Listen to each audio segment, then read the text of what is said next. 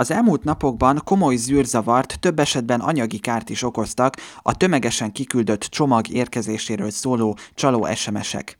Az incidens ráirányította a figyelmet arra, hogy az okostelefonok esetében is kulcsfontosságú, hogy gondoskodjunk a megfelelő védelemről, épp úgy, mint a Windows és más rendszereken. A közelmúltban az is előfordult, hogy nemzetközi számokról hívtak fel felhasználókat, olyan országokból, amelyekkel a hívott félnek soha nem volt eddig kapcsolata. Ha visszahívjuk a számot, ott extra magas számlaköltségeket okozhatnak nekünk, ezért kétszer is gondoljuk meg, hogy visszahívunk-e külföldi, ismeretlen számokat.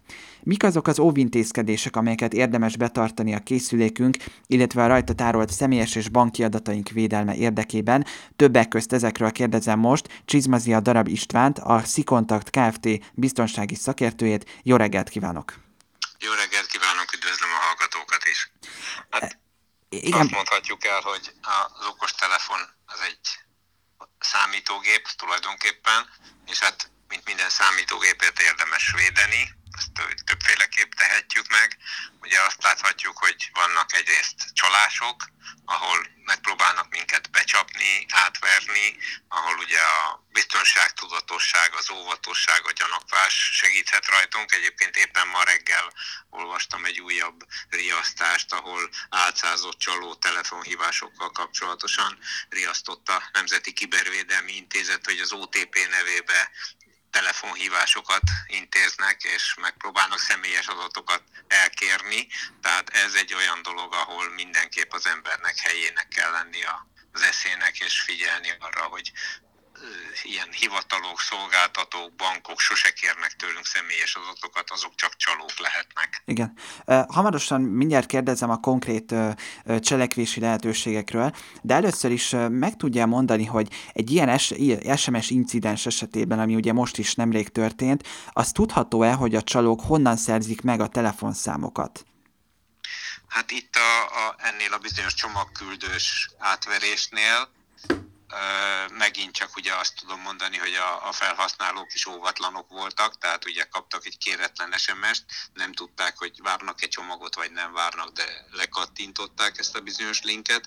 A link az nem is hasonlított egy csomagküldő szolgálatnak a weboldalára, onnan letöltöttek egy ismeretlen programot, és aztán ezt az ismeretlen programot úgy telepítették, hogy igazából nem tudták, hogy mi az, és megadtak neki minden létező engedélyt, hogy hozzáférjen a wifi től kezdve az üzeneteig, kameráig, mindenhez. Tehát ez egy nagyfokú óvatlanság. Mhm. A telefonszámok azok pedig úgy keletkeztek, hogy amikor valakinek megfertőződött ezzel a vírussal a telefonja, akkor utána az ő nevébe, az ő kontójára, tehát az ő számlájára is elkezdtek ugyanezeket az SMS-eket tovább küldözgetni, és akkor tulajdonképpen, hogyha az én telefonom megfertőződött, akkor az én telefonszámom is megjelenhetett fel feladóként egy másik embernek egy hasonló csalással kapcsolatos SMS-ébe. Tehát ez ilyen lánc-szerűen terjedt aztán.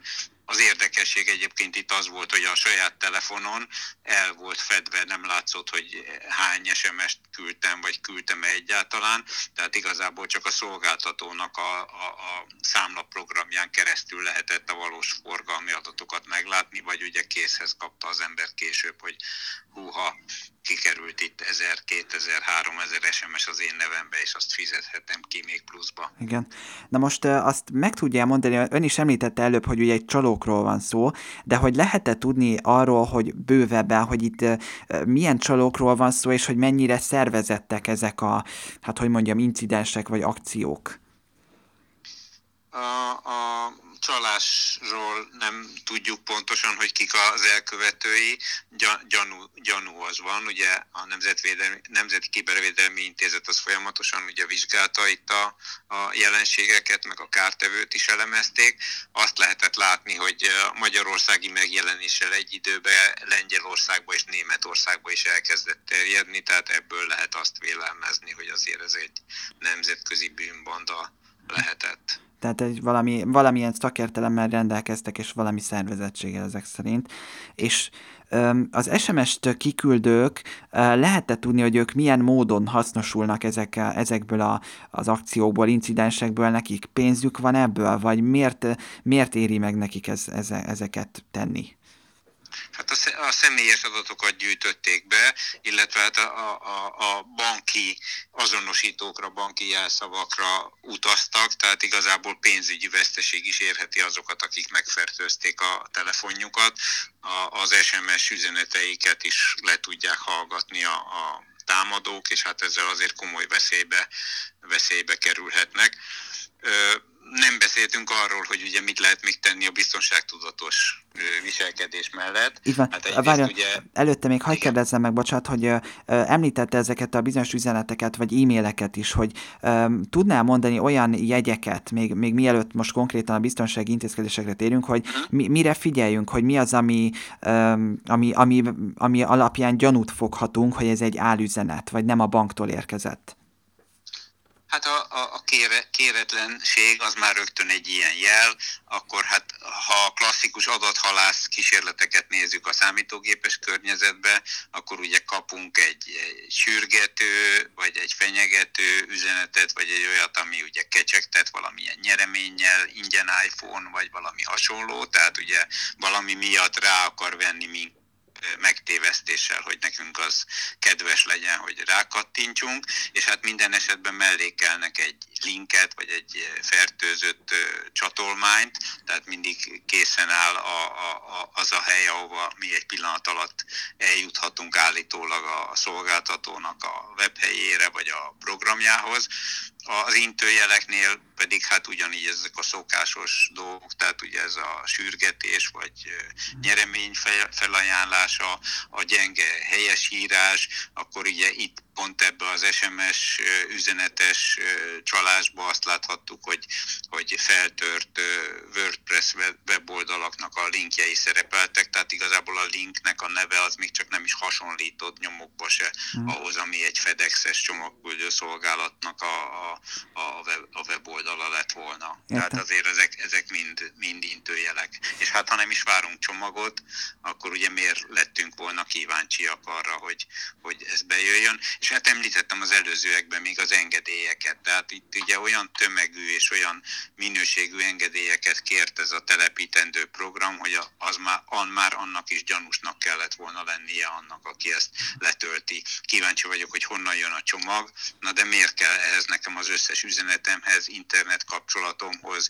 média anyagomhoz, hívásokat kezdeményezhet ez az applikáció, amit éppen telepíteni akarok, miért akar hívásokat kezdeményezni? Uh-huh. Tehát ez mind mind arról szól, hogy egyszerűen meg kell tanuljuk, nem azt, hogy ez a fedex kapcsolatos, hanem hogy folyamatosan fognak jönni különböző cégek, hivatalok nevébe ilyen csalások, és kell, hogy legyen szeme az embernek arra, hogy megkülönböztesse a valós, meg a csaló tartalmakat. És akkor mi az, amit mi tehetünk? Mi az, amit a telefonunkon, akár beállításoknál odafigyeljünk? Mi az, ahogy, mi az a mód, ahogy meg tudjuk előzni ezeket a történéseket? Hát ugye az óvatosság, biztonság, tudatosság az említésre került. Nagyon fontos ez a bizonyos telepítés, tehát mondjuk androidos telefonok esetében, mert ugye ez egy androidos ö, csalás sorozat volt. Jót teszünk magunkkal, hogyha a hivatalos piactérről töltjük le az alkalmazásokat, ahol azért valamilyen szintű ellenőrzés ezek átesnek, illetve hogyha lelepleződik alkalmazás, akkor, akkor azt kiszűrik onnan viszonylag elég hamar, és hát a, legfontosabbat azt ugye a végére hagytuk, hogy ha futtatunk egy víruskeresőt, egy vírusvédelmi alkalmazást a telefonunkon, akkor ugye ezeket a kártevőket, amivel, amivel meg akarják fertőzni a telefont, meg tudja blokkolni tudja. Ehhez természetesen még jó kiegészítés a vírusvédelmi program alkalmazása mellett, hogyha ezeket a frissítéseket, amik mint az alkalmazás, mint az Android rendszer, rendszeresen lefuttatjuk, mert a kártevők, vírusok, azok legtöbbször sebezhetőségeket, hibákat használnak ki az eszközökön, amire, hogyha lefuttatjuk a hibajavításokat, akkor ezzel ezeket a kapukat be tudjuk zárni. Uh-huh. Még két kérdésem hagy legyen itt a biztonsági rendszerekhez.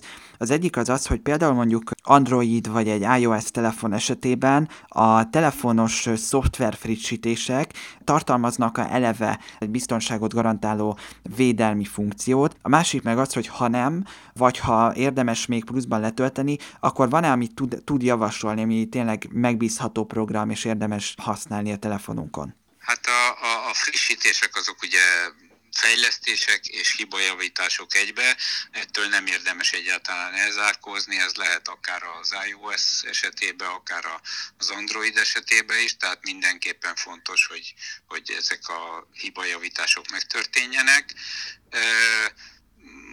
azt, lá, azt látni egyébként a számítógépes vírusok 35 éves történelmébe is, hogy az a legjobb megoldás, amikor, amikor egy third party, vagyis egy, egy, egy harmadik fél, egy, egy professzionális védelmi szoftvergyártónak az alkalmazását használjuk. Ugye ez nagyon jó megfigyelhető volt a Windows esetében, ahol ugye volt egy valamilyen szintű beépített védelem, de hát az sose tudott olyan jól működni, mint egy külső professzionális vírusvédelmi szoftvernek a, a, a, az ellenőrző programja. Uh-huh. Hát mivel ugye én is egy, egy vírusvédelmi cégnél dolgozom, hát most én név szerint azért nem szeretnék javasolni, uh-huh.